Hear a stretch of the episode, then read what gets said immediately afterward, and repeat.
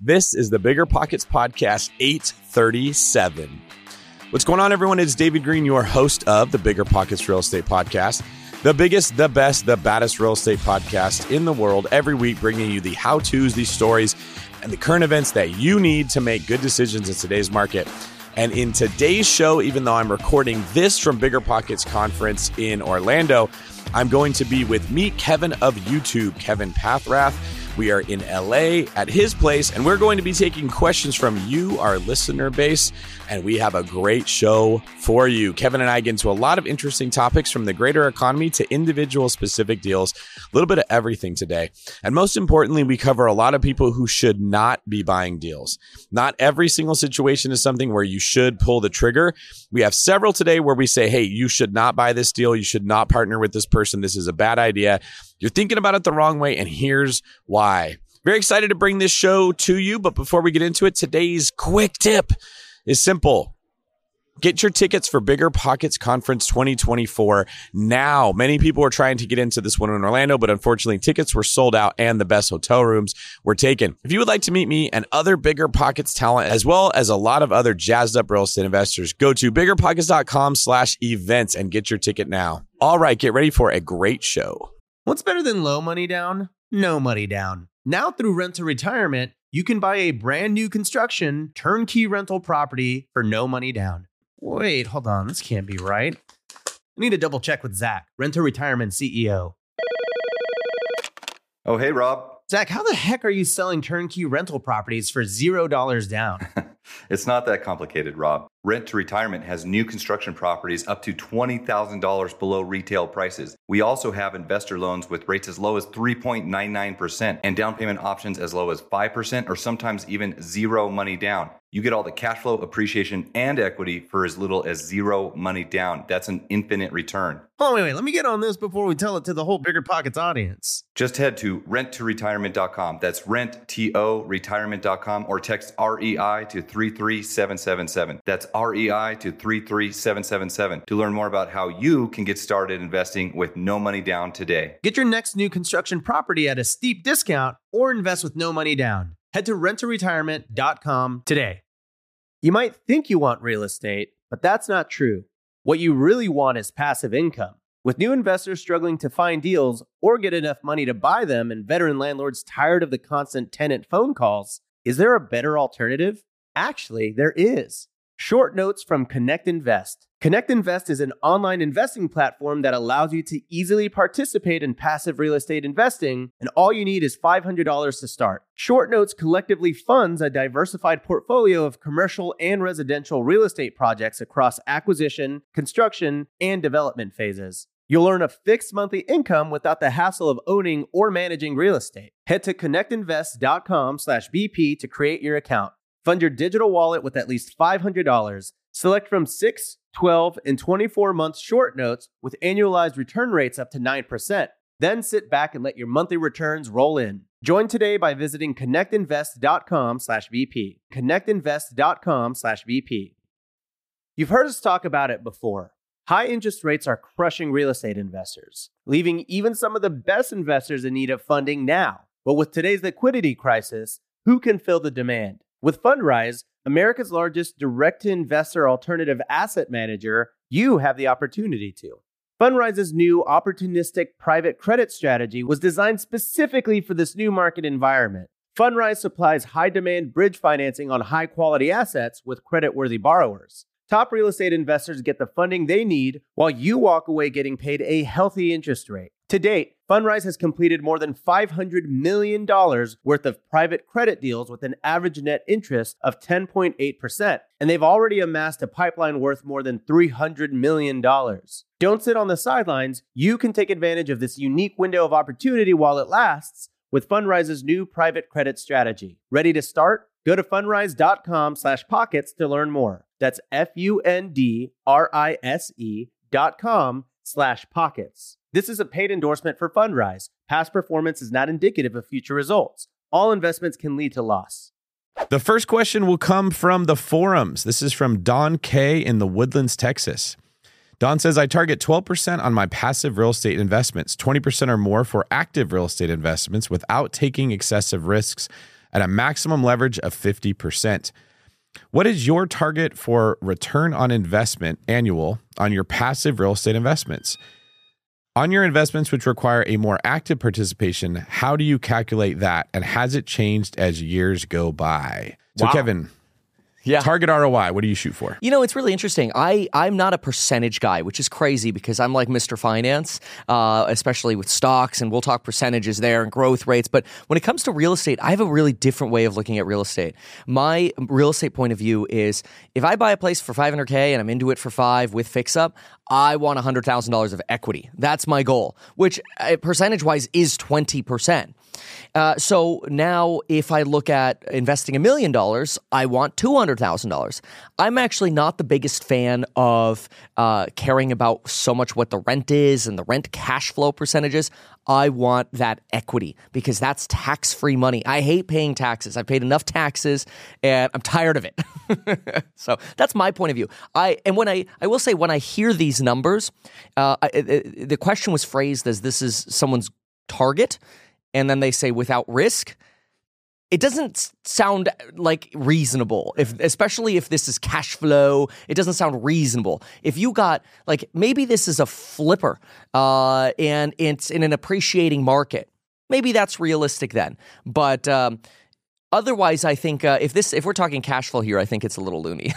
You're making a really good point. Um, also, to highlight, when you speak with more experienced investors, successful people like yourselves, it's not that cash flow doesn't matter, but the conversation trends away from cash flow, oh quickly yes right? yeah. When you're new, this is all that people talk about. It's all they think about. I have a book that's going to be coming out soon about the 10 ways you make money in real estate. And the natural cash flow is one of them. Well, that's the only one we all hear about. Yep. There's different reasons why that may be. My gut tends to believe it's because the influencers, the gurus, the people that want you to take their course, they have to sell you on cash flow. Oh. Because cash flow is how you get out of your job. It's how you get a girlfriend. It's how you make your dog like you. It's how you get on the yacht with the hot chicks. All the things that have nothing to do with the reasons you should be pursuing financial independence are related on cash flow, right? So it becomes this magical carrot that everybody wants to chase. Now, what you're talking about with equity, great point, not taxed.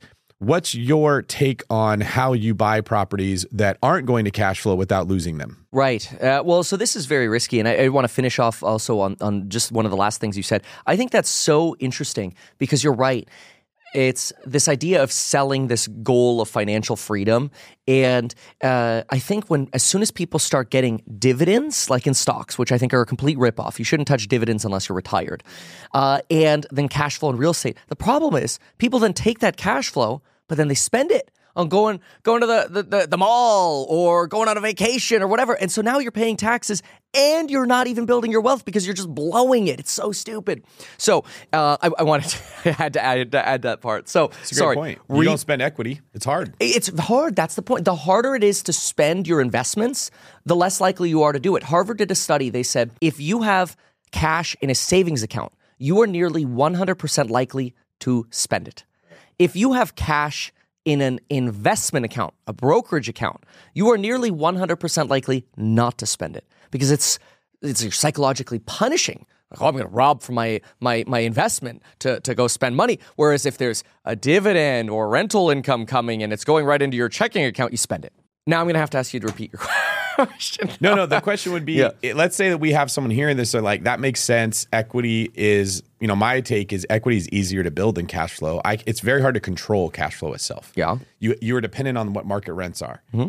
and expenses are going to be what they are. You can't just eliminate expenses, but equity you do have some control over. You can improve a property. You decide what you pay for it. You pick the market. You buy in.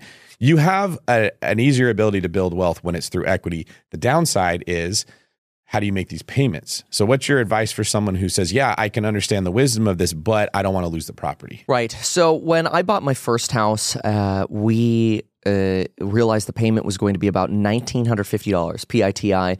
Uh, plus, we figured there'll probably be some you know things that break or whatever. So add another couple hundred bucks. That was around twenty one hundred fifty bucks, and we went into that barely making 2100 bucks. Like we we did not make enough money to like comfortably make that but we're like but this it's a great deal. So we were in a situation where uh, i was just starting my real estate career and uh, so i wasn't making money. I wasn't closing it took me 11 months to close my first real estate deal. That's 11 months of no income you know you're making these payments. So it was really uh, it's it's really scary and i would never recommend that to anyone. The reason i did it with my wife is we looked and we said look Worst case scenario, we could rent this place out for $2,500. Next worst case scenario, we could move, roommates in. It was a three bedroom, two bath. We'll be in one. We'll rent out the two other rooms for 600, 700 bucks a piece. That'll help offset a lot of the payment, you know, the traditional house hacking. So we created these, these little hedges. We'll rent it all out if we need to. We'll rent out the rooms if we need to. We'll go move back in with mom and dad if we need to, whatever. And I realize not everybody's as lucky to be able to say, oh, we get to be able to have a fallback of moving back in with mom and dad. But I also realized when you have nothing, it's really hard to lose. so I was willing to take that risk with my wife. We're like, well, worst case scenario, we're going back to zero. We're like, we already are at zero. so, Good point. Uh, you know, uh, so now if somebody has already, um, you know, if, if, they're looking at interest rates today and they're seven, eight percent, and I unfortunately I see people doing this, and this really scares me. Is people are saying, "Well, I'm betting that rates are going to come down." So somebody sent me a message. They're like, "Hey, I want to buy this duplex." and uh, the payment's gonna be twenty or uh, forty five hundred dollars was the payment in Florida. I'm like, okay, well, what's what's the uh, uh you know a rental income? He's, oh, twenty five hundred. I'm like, this is a terrible idea. It's a negative two thousand guaranteed with it hundred percent rented out, mm-hmm. and you have to pay for yourself to live somewhere else. So then the next question is uh, well, what is your capacity to float basically a negative almost you know it's 24,000 but add in maintenance and other stuff. What's your capacity to float $30,000 of additional investment every year? How much money are you making? Well so this is where we have to consider individual suitability. If you're making 5 million dollars a year who cares right? Sure okay maybe you think you got a great deal you really wanted that property whatever. But if you're making you know an average income 50 60 70 100k hell no that's stupid. So I think that's where that's number one is what's your income. Uh, and your your goal, I like. I'm pretty sure you talk about pretty regularly in your book, which is get, uh, increase your income. That's right? exactly right. Yeah. So uh, if your income's low, increase your income first. Focus on that. Uh, how could you provide more value to society? Realistically, you'll probably make more money focusing first on making more money. Uh, anyway, different topic. So uh, for most people, I think big negative cash flows are a very bad idea. If you're like negative 100 bucks or 200 bucks, mm-hmm. you ask yourself, well, can I float another 1200 bucks a year or 2400 mm-hmm. bucks a year? Well, most people can. Right. So so that's that's my line is what's what's your ability to float that as an additional investment? And is that an investment worth throwing more money at? If it is, maybe 100 bucks a month makes sense. Would you give up $100,000 of equity so you don't lose 100 bucks a month? Does that sound smart? Or? No. No, no, no, no, no. So so my thing is I would rather lose 100 bucks a month uh, and have 100k of equity because it's going to take me 10 years. Uh, or no, it'll take me like 80 years, you know? right? Yes, that's exactly right. The cash flow method takes a lot longer to build up that wealth, but the downside is you can lose it. So, what I hear you saying is focus on ways to manage finances outside of that individual asset. 100%. The stronger of a financial position you're in, the less yeah. you have to worry about the return on the cash flow, and yep. the more you can get into the spaces where big wealth is made and you're not taxed. Well, consider the principal pay down as well. Yeah. You know, if, if, you're if you're negative 100 bucks, your principal pay down is probably four to seven 700 bucks a month. Well, that's literally money you're putting into that forced savings account you can't spend. So you're technically not really negative. you know, you're technically positive. That's that's in this book that's going to come out after Pillars. That's the argument I make is that real estate makes you money in so many ways, but when you only focus on cash flow, mm-hmm. you stop paying attention to the money you're saving in taxes through yep. depreciation and the principal pay down that's happening and the amortization schedule that favors you the longer you own it and the equity and the rents that go up every year if you buy in the right area that there's there's a chess aspect to real estate investing and when you're just trying to play checkers you're just looking at cash flow. So i think that's a great answer. Yeah it's it's incredible because that i think that's the problem though is people discover us on social media but the mainstream idea on social media is cash flow. And so then then you get the you know here's let me put it this way. What tweet's going to go viral? A tweet where you break down hey if you buy a house you get these tax benefits principal pay down you get all these long-term 10 different ways to make money right? Right? Is is that going to go viral? Of course not. How about why would you buy stocks or real estate if you could make 5% on a money market fund? Well, you know, obviously like those tweets do a lot better because it it's simple and it appeals to everyone. Like, yo, I'll just, uh, real estate sucks. I'll get it in a money market. Well, how long is that money market going to offer you 5%?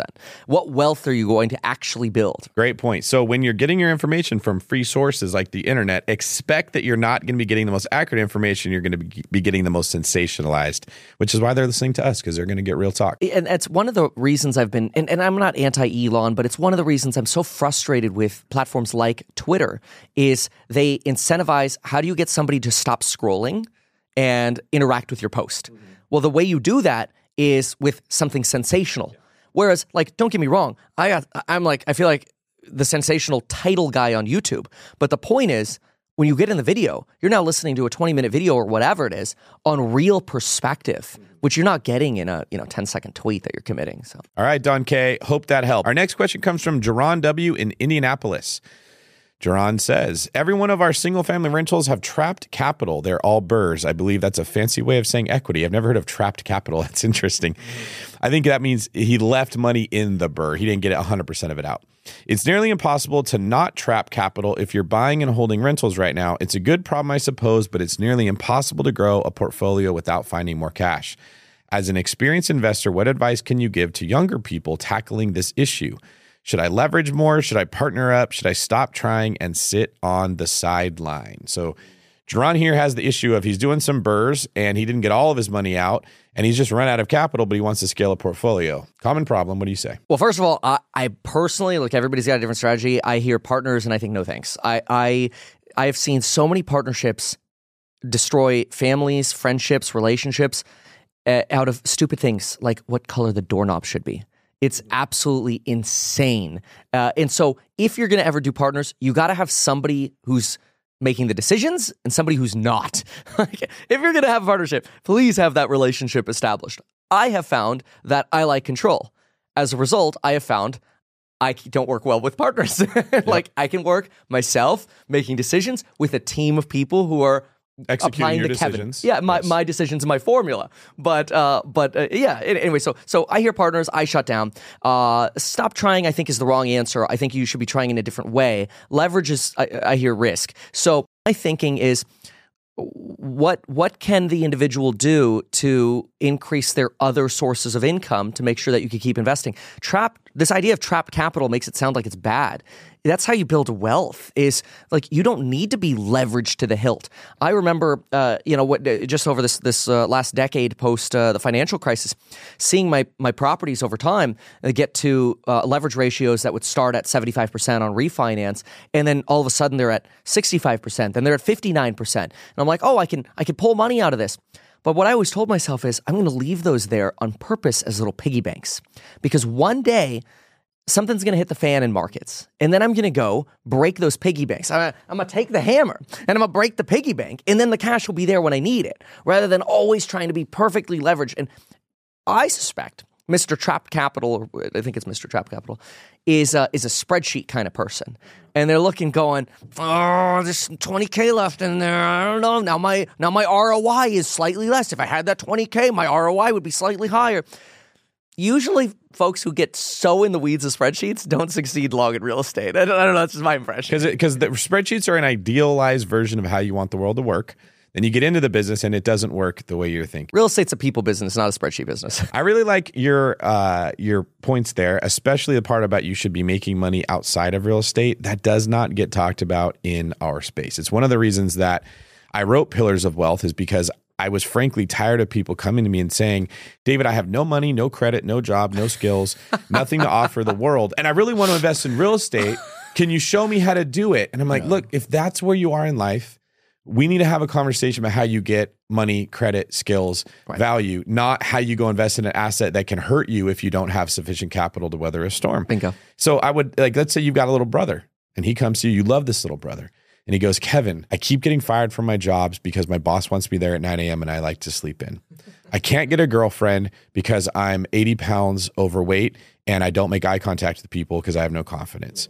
Um, can you help me get a job that I make a lot of money, but I don't have to wake up early? And can you help me find a girlfriend that doesn't care that I'm 80 pounds overweight and have no confidence? Would you tell him, oh, yeah, like there's this crypto thing, right? There's this NFT where you can make all this money and you don't have to change anything. Yeah. Or would you say, look, I love you, little brother. Yeah. We need to get you on a treadmill, right? exactly. We need to build up your confidence by doing some hard things in life, or you need to get out of bed earlier. Like, what is the mm. answer? Do we give them an easier route, or do we say that the problem starts with improving what they're doing? I think uh, we have to remember that we're in a world that rewards capitalism and capitalists. So you have to become a capitalist. And so then we look and say, okay, well, watch what successful people do and copy them. What do capitalists do? As as much as that word can be negative to people who you know just want stimulus checks every day, right? That word comes across as negative when we want to sleep in, right? But the reality is, what do successful people do? Well, they work hard, they work long hours, they wake up early, or they have routines, they have systems, they have value that they can provide. And so sometimes that means if we're starting at zero, we go, okay, well, fine, I want to become more like a capitalist. Where do I start? Well, how many licenses do you have? They're not that hard to get. Licenses surprisingly have very few requisites. Go become a real estate agent, become a lender. Just by going through those tests, you'll learn so much about, and look, don't get me wrong, we forget most of the stuff that we study for these tests anyway, but it gets you in the mindset of thinking, oh, there's 10% here that actually really applies to the business of lending or real estate or finance, and you learn. Now, when you sit down with somebody at an open house as a realtor, and somebody says, Well, how do I run this amortization or the discounted cash flow or how do I do whatever? So you know because you've actually trained yourself. If you don't have a skill set and a way to provide value, you won't make it. So the beauty though is there are plenty of people who don't provide value, which as soon as you figure out how to, you can succeed. And there are plenty of ways to do it, whether it's in finance or real estate. That's the whole reason the BRRRR method exists which is, you know, buy a place that's a fixer upper and renovate it. The reason that's not arbitrage to zero is because it's hard. You need people skills. You need to be able to work with contractors. You need accounting skills, money management skills. The way you get it is by working in business.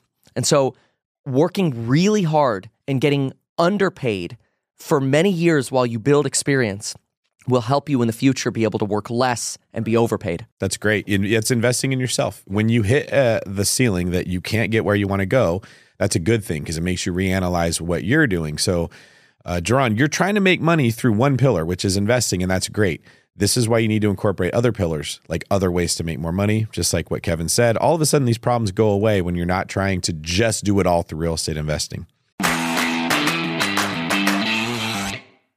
We're always looking for ways to improve, searching for better. But when it comes to hiring, the best way to search for better is by matching with quality candidates. If you need to hire, you need Indeed. Indeed is your matching and hiring platform with over 350 million global monthly visitors, according to Indeed data, and a matching engine that helps you find quality candidates fast. Ditch the busy work. Use Indeed for scheduling, screening, and messaging so you can connect with candidates faster. And Indeed doesn't just help you hire faster. 93% of employers agree Indeed delivers the highest quality matches compared to other job sites, according to a recent Indeed survey. Leveraging over 140 million qualifications and preferences every day, Indeed's matching engine is constantly learning from your preferences, so the more you use Indeed, the better it gets. Join more than 3.5 million businesses worldwide that use Indeed to hire great talent fast. And listeners of the show will get a $75 sponsored job credit to get your jobs more visibility at Indeed.com slash BiggerPockets. Just go to Indeed.com slash BiggerPockets right now and support our show by saying you heard about Indeed on this podcast. Terms and conditions apply. Indeed.com slash BiggerPockets. Need to hire? You need Indeed. Deciding how to invest your capital can be extremely challenging, especially when the market is constantly changing. That's why it's never been more important to partner with a company that has a great track record. The BAM Capital executive team has successfully navigated through the Great Recession, COVID 19, and the current interest rate environment while delivering maximized returns to their partners. BAM Capital is a trusted multifamily syndicator with over $1.3 billion in transactions, delivering a historical average of over 35% IRR with an average hold period of three and a half years. And BAM Capital has consistently paid preferred return distributions for over 50 consecutive months, has not lost limited partners capital, and has not called capital past the subscription amount. BAM Capital's disciplined investment strategy is targeting undermanaged institutional quality trophy assets throughout the U.S. heartland for accredited investors investors who are looking for generational wealth building or monthly income opportunities. Their offerings target cash flow stability, capital preservation, long term appreciation, and accelerated tax benefits. Join BAM Capital's over 1,200 investors across 44 states and get started today at bamcapital.com. Again, that's bamcapital.com. You're trying to close on your next rental, so why is your insurance company dragging its feet? With long lead times and never ending paper forms, it's no wonder it takes forever to finally get a policy. Modern investors deserve better. They deserve steadily.com. At steadily.com, you'll get fast, affordable landlord insurance available online 24 7 in just a few clicks. You can even get next day coverage, which takes just minutes, by the way, to obtain. And you can do it all from your phone. Steadily was founded by landlords who created insurance products tailored to the unique needs of this industry. It's their sole focus, and that's why landlords nationwide consistently rate them 4.8 out of 5 stars. So whether you've got a single family, short term, or multifamily portfolio, steadily.com can secure the best coverage at the best price to protect your properties. Discover how Steadily can save you both time and money on your rental property insurance. Visit steadily.com for a commitment free quote tailored to your needs today. Your competitors are fighting for your customers' attention. So, how do you stand out? Easy. Constant Contact. Constant Contact's award winning marketing platform has helped millions of small businesses stand out, stay top of mind, and see big results fast. Reach new audiences, grow your customer list, sell more, raise more, and fast track your growth. Constant Contact makes it easy to promote your business through email and SMS marketing, social media, and even events management. Don't know much about marketing? Don't sweat it because Constant Contact's writing assistance tools and automation features help you say the right thing at the right time every time. And with my boot camps and live events, I just don't have the time to clone myself. So I just let Constant Contact do the marketing for me, and you should too. So get going and start growing your business today with the free trial at constantcontact.com. Just go to constantcontact.com right now. Constant Contact, helping the small stand tall. ConstantContact.com. All right. Our next question comes from Albert No out of Boston. I need a sanity check here if what I am thinking makes sense. I like how we started this off. I own two triplex properties, one of which I'm trying to BRRRR. I'm a buy and hold investor and in this for the long game, which means I have to break even for a few years while I still get appreciation, tax benefits, and raising rents. Then I'm willing to make that sacrifice. A lot of investors I know are pushing me towards cash flow and leaving the current deal as is until interest rates get better. But this, of course, cuts me off from the repeat and BRRRR. Here's the details. So Albert No has a BRRRR here that's 100% leveraged and is breaking even. Is this a bad investment or is this a good investment? Yeah, it's in- incredible. We were just looking at the details and we're like, wow. Uh, uh, you know, at first I'm like, oh my gosh, he's 100% leveraged because he funded his down payment from from a HELOC. Uh, and then we're looking at it going, he's going to be massively negative cash flow. And then we're like, wait a minute, he's breaking even 100% leverage? Look, we have this rule of thumb. It's called the buying window.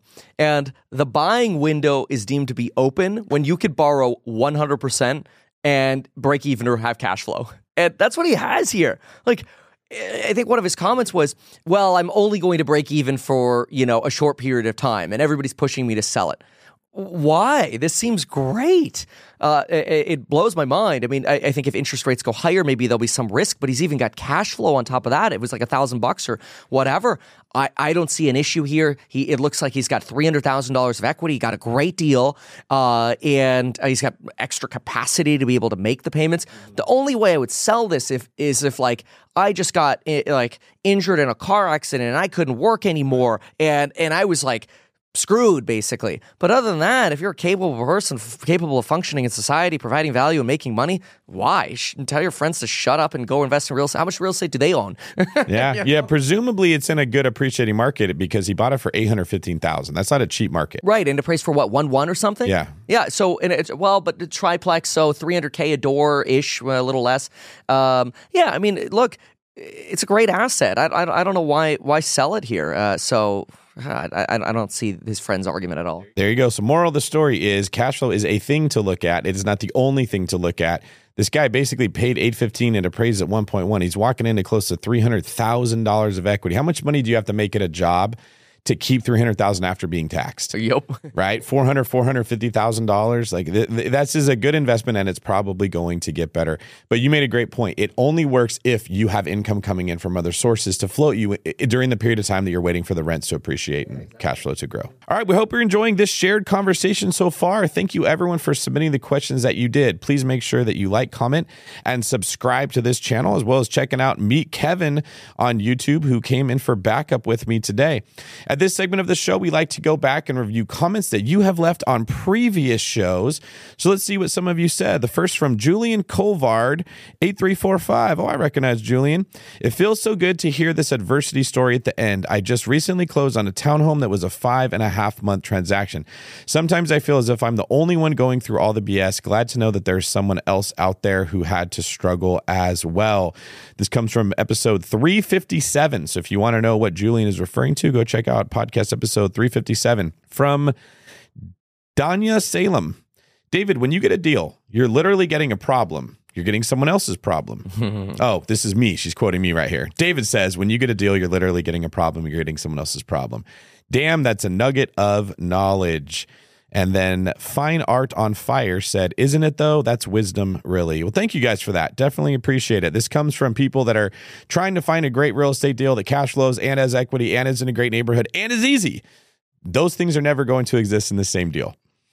Uh, Jamal Adams says, volume over perfection. Find leads, run comps, make offers. I had to refocus on this concept when I got in a rut. Good comment there from Technically Human GX. This is the real estate version of when Charlemagne the God came onto the Joe Rogan experience. Definitely check out episode 357 if you want to see what Technically Human GX is referring to there. And from podcast episode 822. Street King says, I don't leave comments often, but you and Brandon have helped change my life. I've been interested in real estate investing for some time. I read a few books by Brandon and yourself and finally took the leap and purchased a property in February. It was exciting and nerve wracking at the same time, but had been so much fun with a lot of learning on the way. With your words and knowledge I received from the BiggerPockets podcast, I feel I have the knowledge I need to be successful. I am thankful for this episode and the info on building equity. I can't wait to purchase my next property and continue to build my portfolio. Thanks for all you guys do. And our last comment from Keith Mancinelli. Wow, I listen to as many of these as I can, but with so many investors in different situations, they don't necessarily apply to us at this moment. Almost all of the QAs in this episode were directly relevant to us right now. Thank you for all your answers and breaking each subject down for us to understand. Thank you, David, and to all of you on the BiggerPockets podcast show. Thank you for that. As always, we love and appreciate everyone's engagement. So please remember to like, comment, and subscribe on our YouTube. And if you would like to be featured on the show, go to biggerpockets.com slash David. We would have had this link set up sooner. We just couldn't think of a name for it. Finally got that figured out. And you can submit your video or your written question to be answered on a Seeing Greene episode. All right, jumping back into this, Kevin. Our next question comes from Hayden McBride in Asheville, North Carolina. Hayden is new to investing and saves a good portion of their income. In about a year, they will be moving to Wilmington. I currently work as a housekeeper for a company that manages short term and midterm rentals. I think this is a different perspective than most people who come into the real estate business and could potentially be beneficial. I see what types of homes are rented out more often and are more desirable depending on size, type, location, amenities, and many other aspects. My question is Do you think that a background in the hands on work of the upkeeping of rental properties gives me any sort of advantage for getting started in the real estate business, either investing in real estate or in being an agent? Oh my gosh, absolutely. I mean, if if I could, if I had a list of people who are like, "Hey, I want to uh, apply to work with your startup, House Hack," uh, and they gave me that background of like, "Hey, I basically am a property manager and I'm doing all these," I'd be like, "Please apply," right? Like, this is great. I think sometimes people don't even realize the advantages that they have. They uh, it, they need somebody else to tell them like, like go do it. You're you're good. You're good. You gotta have that self confidence. This background amazing. This is what you need for real estate. You got to have real estate property management background, uh, and you're either going to get it by learning it yourself when you do it and you don't have it, or if you go in, so much easier. Uh, and, and I was listening to some of these comments, like that you're taking someone else's problem, the five and a half month transaction. Yeah, totally normal. That's that's why there's so much money to be made. If you're able to solve these problems, you can make a lot of money. It's the barrier to entry. People run away from it and they need to be running to it. Yep. All right, next question from Boris Slutsky. I'm currently looking for private money investors who can help me to fund a portion of the entire down payment. That's funny, a portion of the entire down payment, portion of the down payment for my next property. And I have a few people who said they might be interested in being debt partners in the deal.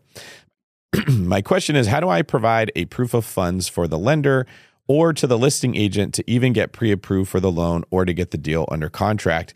Is there a way of using my investor's financial statement showing the funds available plus a broad letter of intent stating that they have general interest in investing with me or something like that? I mean, look, as a real estate broker who's dealt with nonsense offers for 10 years, I wouldn't touch this with a 10 foot pole. So they what they really need to do is cash in the bank, baby. If you've got debt partners, then maybe make an agreement that uh, hey, there's no interest for the first month, or or we'll add that to the back, or whatever. But get that money funded. If somebody is interested in providing debt, you got nothing. If somebody provided you capital and it's in your bank account and you have an and, and they're now out of the picture, well, now you can now you have the capital. Now you can actually put it to work. But as far as my, my next concern on that is if you're asking how do I now get pre-approved, well, now it gets even harder because uh, lenders look for uh, debts. Uh, if they're going to count this debt against you, because it sounds like you haven't gone through the pre-approval They're going to process source already. those funds for sure. They're going to source this unless you leave them sitting there without making payments on them. But then, really, you're not disclosing this debt to the lenders, which is defrauding the lenders anyway. Really, it sounds like somebody got an idea and they're way ahead of themselves. How about we go back to step one in real estate? Qualify, demonstrate, close. Oh, step one, qualify. Call a lender. Hey, hey, mortgage loan originator. You literally you go to Yelp, type mortgage loan originator. I used to be an MLO. Hey, uh, here's my situation. Here's how much money I make. What can I qualify for? What do you need from me? Oh, okay, tax returns, W twos. Here you go. And if their follow up is, oh well, I don't have a job. Well, then get, then that's really where your first step is, is get a job, right? People are always like, oh my gosh, it's an investing channel, Kevin. How how could you say get a job? That's like an insult. I'm like, well, the easiest way to actually build your investments is have a job. In fact, there are a lot of people who didn't like their job and then they got into investing and they realized, wow, like some, I used to be a law enforcement explorer and there were cops that are like, I hate this. Like, I can't wait to retire. And then they get into real estate investing and they're like, now I love it because I take my W two with you know with overtime. Some of these officers or you know staff or whatever, like or like you know ranking, they're making over hundred k. They're like, I now milk the fact that I have a W two. I qualify for real estate all day long. It's great. You're self employed and you have income. It's a pain in the butt to get qualified. But anyway, so the, the structure of this person's question somewhat implies to me that they don't have a job, they haven't been qualified, and they don't know what they're talking about. Which, when those three things come together, I also get really nervous about them wanting to take on debt because I think they're going to mismanage this. And it only gets explained in our space as a positive thing. Take on debt, make real estate, make a bunch of money because you only hear about the deals that work. Nobody goes on these podcasts and says that I did that and it was a complete disaster. Yep. Well, you know, we did an episode with Luke Carl and he talked about how he worked his W 2, saved his money, invested. That's the same way that I got started, literally as a cop, working crazy overtime, buying properties. Uh, I said we need to re rename the W 2, which has a bad connotation, and start calling it the down payment generator. Oh, that's a great idea. Yeah. Absolutely. How do you get better at your job so you can make more money so that you can buy more real estate? And I know that this sounds different than what people get used to hearing, but really, if you showed up at the gym and said, I want to start lifting weights, I want to get stronger, you would quickly realize it's not just about lifting weights. I'm going to have to eat different. I'm going to have to sleep different. I have to learn the form. There's a whole thing that goes into this. You guys were training martial arts, right? The person comes in, they go to train you, and you realize, oh, I need to improve my cardio. I need to improve these areas of life. Anytime you want to be successful at something that you start, you quickly realize where you're deficient, and that's okay. You just make improvements in those areas. And I don't think real estate investing is any different. So, Boris, if you're having a hard time coming up with the down payment money for the house, what if you just use an FHA loan and you house hack, and then in a year you go do it again and you turn what you bought into a rental property, and you don't have to borrow money from people and put this complex Rubik's cube together of how you can get a house from a lender. Just use a primary residence loan. Yeah, you know, it's it's funny. I uh, I wrote that down and didn't even mention it. I'm like, eh, so thank you for saying that because you're so right. It's like just borrow from the bank. like so if and if you can't qualify for an FHA loan, maybe you shouldn't be in the deal anyway. But I mean that's how I got my first property is three and a half percent down. And then the bank will even finance the renovation for you. Now that takes patience and it's kind of mm-hmm. hard. I don't really recommend it because it's a pain in the butt. The 203K The 203Ks. Yeah, that's exactly what we did. And they gave us 50K, but then we borrowed from a second later because it was it's so hard to get the draws on those 203Ks. So we borrowed from another source, used their money to do the reno. and then replenished it with the 203K. Exactly. Yeah, yeah, yeah. Because it's such a pain in the butt the process otherwise. But anyway, the point is, you only need three and a half percent. You know what? On 500k, we're talking about under 20k. There you go. All right. Next question is from Wesley Abercrombie. Hey, David, I love your content. I saw you post a video on Instagram about how the BRRRR model doesn't make sense for every home. Instead, sometimes a flip could make more sense depending on the profits. What would you say that the profit margin is where you decide to flip the house? 50K, 70K, or do you use a different metric? I hate flipping. I think there are so many expenses involved in flipping. Flipping makes great sense in an appreciating market uh, because you have less risk. In fact, the appreciation can sometimes offset your selling fees, but that's just being in an appreciating market. In this sort of environment that we're in, uh, flipping I think has a lot of risk. Uh, there's a reason a lot of the institutional flippers, the Opendoors, the the Zillow, Zillow got out completely, Redfin got out completely, and Opendoors slowed down dramatically. There's a reason they're slowing down with flipping.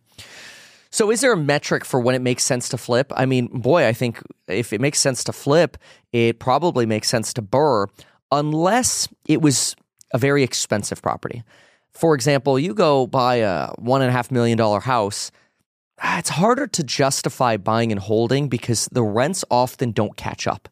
Uh, the rents makes a lot more sense between usually that 300k to 800k range. Start going over a million, at least in most markets I see, the rents I mean, your cap rates are like 1.9%. It's like, what's the point?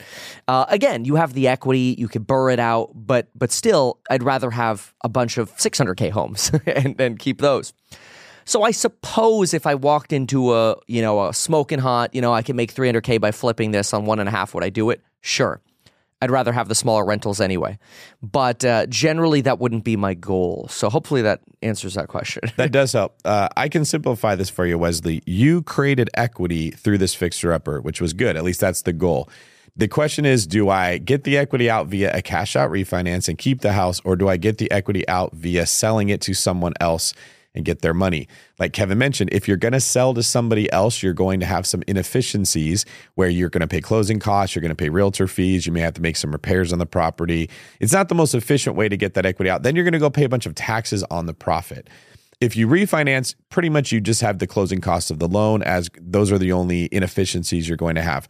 When I'm looking at the situation, I ask myself a couple questions. The first is Is this an area that I want to keep the house? If this is a really bad location and it's going to be nothing but headaches for you, flip it, let somebody else buy it as their primary residence. They'll be happy with that location. Don't try to rent to tenants in a place that's going to cause you a headache or isn't going to go up in value. The next is is there cash flow? If you're going to be bleeding three grand a month on this property and you're not in a strong enough financial position to take that on, sell it to someone else, take the money, go invest it in real estate where it is going to cash flow. If you are getting cash flow, in most cases, it makes most sense to keep it as a BRRRR. And then you not only benefit from the equity that you created in the process, you benefit from the future equity that you will get as the property appreciates. But it's not a hard and fast rule. You can't put this into a calculator. You have to actually look at all of these dynamics holistically and then decide is this an asset I want to hold and uh, and how can I keep my my inefficiencies I mean, lower? there's great added perspective. I, I think you're so right. I mean, is it is it even where I want to own real estate? Yeah. That is such an underutilized statement. Uh, or even question because if you don't feel comfortable doing a Craigslist transaction there at nine o'clock at night, do you really want to be renting there? Do you really want to be an owner there? I don't know. Some people do. You know, I mean, there's some people. There's a firefighter. He's a course member of mine. He's he's like Kevin. The cash flows out here like seven, eight percent. I'm like, well, where are you? And it's like Atlantic City, and it's like you know thirty percent poverty rate. And and he's like, I deal with all this, but he's like, but the reason I get all the deals is because I I know street by street where to buy because he's a firefighter. So he's dealing with he's on the streets every day. Well, the days he's working. So uh, again, competitive advantage. Yeah, and what if there's no tenants in that area? Yeah, well, that's also If there's true. no one to rent to, then it doesn't make sense to keep it, right? Also true that liquidity of renting, folks forget. See, the two things you want in real estate are liquidity of sale and liquidity of renting. If you need to sell it fast, can you? If you need to rent it fast, can you? And sometimes folks get into like, you know, a rural horse property in, you know, the Midwest and it's 30 minutes away from the next gas station.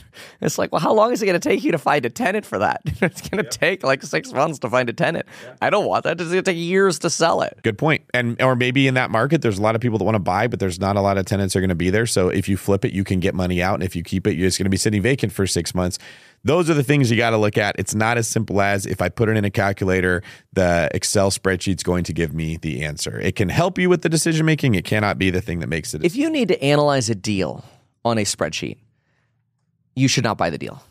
That's generally my rule of thumb. If I can't napkin math or even mental math the deal out, then A, I don't know enough about the area because I should know the area enough to instantly see a listing and a list price and go, that's going to be a great deal. I know how much to spend on it. I know what it's going to rent for because you already have that market knowledge. You're sitting on a spreadsheet, maybe you don't even have that market knowledge yet. And the second question is, is it so tight that you really have to create this idealistic spreadsheet scenario? If that's what you have to go through, probably not as great of a deal. Interesting perspective. So you're saying sometimes people use spreadsheets to justify a bad deal because the numbers make it look better than it is. Of course, spreadsheets are designed to be complicated. Spreadsheets are designed so that when you present it to somebody, you, you have a little highlighter over the bottom line that's like, this is the ROI. It's going to be 10% cash on cash return every year. But then you get into the realities. And the realities are, oh, you're dealing with evictions every three months on different units. And you're dealing, like, spreadsheets don't account for that. And you change these little variables like, oh, the market rents are 20 $2,500. So what do people do in spreadsheets? Well, I'm going to get $2,700. And then they realize, like, oh, at $2,700, I'm getting professional tenants, basically people who you're going to have to evict all the time, watch Pacific Heights, you know, uh, as opposed to if you ran the math at slightly under market rent. Market rent's 2500 you're at 2450 now you're getting high quality tenants, over 700 credit scores, no headache. But now the numbers don't make sense on the spreadsheet, right? That that's where if you have to go to the spreadsheet and trick yourself into it, you're probably yeah. It's tempting to play that spreadsheet magic. Move things around. That's what it is. It's magic, and then it's a farce. All right. Our last question here comes from Dan Kelly in Charleston, South Carolina. Dan has uh, some relatives and investors that want to partner buying a short term rental in the Mount Pleasant area of Charleston. And Dan doesn't have a ton of money himself. So they're looking at how to put this deal together where Dan would be the boots on the ground and would handle the day to day responsibilities for his contribution while his partners would be providing the capital. And he says, Do you have any recommendations for how the investors in a project like this could organize ourselves in regard to financials? Physical contributions to the properties and the management of the rental. Uh, yeah, don't do it this sounds literally like cancer. Like, okay, I shouldn't make that comparison because that's insensitive. People have cancer, but this sounds miserable. Uh, literally miserable. First of all, this is not the time, in my opinion, to be getting into the short term market. I think the short term rental market, at least what I've seen in my experience flying around the country analyzing these markets, is short term was great during COVID because there was a lack of people providing short term rentals. Now there is a surplus of people providing short term rentals in a time where going through economic difficulties, and hotels have done a really good job at catching up at providing the amenities that were missing previously. COVID's not an issue as much anymore. Regulation on short term rentals has gotten extreme. Just last Sunday, I was in Vegas, went through a property. I'm like, why are they selling this? Uh, they're like, oh, it's it's short term rentals. Uh, it's a short term rental. We should show you the pro forma for twenty or the the cash flows, the twelve month cash flows for for twenty twenty two. They wanted to show, and I'm like, how about 2023? They're like, well, the rules changed and the numbers aren't as good anymore. Isn't like, that funny? It's, like, isn't that like the real estate version of catfishing? It's a scam, Here's a man. picture of me eight years ago yes. when I was at my best. It's a scam. So first of all, I cringe when he said short-term rental. It sounds like a horrible idea right now. There will be an opportunity again. I, I wouldn't be surprised if we go through some kind of little short-term rental reset or little bubble pop or whatever it is. So that made me cringe. Then I heard partners, and then I wanted to vomit. But that's me personally. We already talked about that earlier. I'm not a big fan of that. Then I heard, I don't have a ton of money. And then I'm like, oh my gosh, it's literally like checking off a bingo card of what not to do in real estate. And it's literally, so you're telling me you want to get into short term rentals when we're possibly peak short term rental is behind us already. You want partners when you've never done real estate before. It doesn't sound like you have experience. You don't have the money. You don't know how to, eh, like, you're trying to set up, like, well, how do I, what he wants to hear from you, by the way, is, So you're going to set up an LLC and then you're going to have a contract between all of you and you're going to do 30% of the work and you're going to track all your hours and then you're going to do 25% of work. It ain't going to happen. Don't do it. This is a terrible idea. I got to say, I agree with you here. This is uh, risk stacking. Okay. Haven't bought real estate before, haven't invested in short term rentals, don't know the market that good, bringing in partners, which we always tend to look at the positive of a partner and we always forget about the negatives because they're probably not super experienced either if they're considering letting this person who doesn't do this pick out the property and manage the whole thing. Lack of experience, lack of capital. Um, this is a situation where if it worked out, you would have gotten lucky, right? Yes. And it's important to remember, too, that most of the folks who are re- who, who were really making money with short-term rentals, the net income they were making was basically just their salary. Right? You look at I, I see this all the time. People are like, "Oh, my Airbnb business brings in three million dollars," and they're like, "Okay, well that's gross. So now let's take off principal, interest, taxes, insurance, cleaning, all the Airbnb, take off everything, and now all of a sudden you're down to like 200k. Which don't get me wrong, that's great. But now oh wait you're working 80 hours a week because you're basically working two jobs managing the rentals so when we actually generally look at people's like financial breakdowns of how much they're really netting they're netting enough to pay themselves a salary it's a job Yeah. And often a lower paying job than they would get if they took a normal job, right? Yes. And that's a great thing to highlight because when it gets shown on TikTok or Instagram, what they say is my 25% ROI on this deal. We go, I can't get a 25% ROI anywhere. I want to go do it. And then you say, well, that we're assuming that's with zero work. Like if I got 25% in the stock market, I didn't do anything. That's 60 hours a week of working. That maybe comes out to a $9 an hour wage. This was a terrible idea, right? Unless you got a ton of equity in the deal or something like that. But that is a, a great point that you highlight. It is very misleading. And I think that uh, Dan here is probably hearing these great stories of short term rentals and maybe getting sold a bill of goods. But you know how I doubled my income uh, between 2010 and 2011? I went from making $5,000 a year to $10,000 a year. okay. Yeah. So, Yeah. like, But it's a great you- TikTok video how I doubled my income by Exactly. just doing this. Yeah. like I, I went from working part time at Hollister to having a full time job at Jamba Juice. Okay, Yep. like the, the numbers and these percentages because you talked about this twenty five percent ROI. It's so easy to mislead people. All right, Dan, our advice is maybe don't jump into this deal with a bunch of inexperienced partners. If you are really serious about investing in real estate, again, house hack. Look at buying a house in a great neighborhood that you can rent out the rooms, or maybe you even short term rental parts of the house. Get yourself some experience with a 5% down loan where you can gain what you don't have without using other people's money and getting yourself in a big, nasty, messy partnership.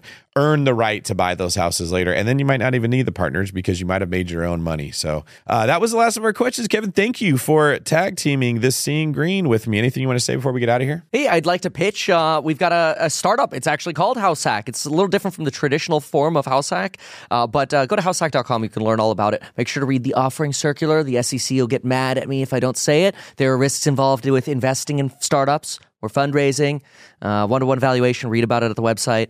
Um, and read the offering circular. But that's it. Otherwise, I've got a channel. Meet Kevin on YouTube. And thank you. This has been a blast. I, I, I love these questions. See, like I sit down and I'm like, ah, what kind of video should I make today? And I bias towards like, what's the latest going on with Congress or the Fed, right? But these are like the real questions where people have these burning desires, like some of these scenarios we went through, and and they need somebody to tell them, you have a competitive advantage here. Do it. You should not do that. you know, do this instead. So this is a great format. Thank you. Thanks, man. That's how we do on Seeing Greene. If you would like to be featured on an episode, submit your question at biggerpockets.com slash David. And if you'd like to know more about me, you can follow me at davidgreene24 on Instagram or your favorite social media, or check out davidgreene24.com. All right, if you got a minute, check out another BiggerPockets video. If not, I will see you on the next episode. This is David Greene for Kevin Househack Paffrath, signing off. Thank you.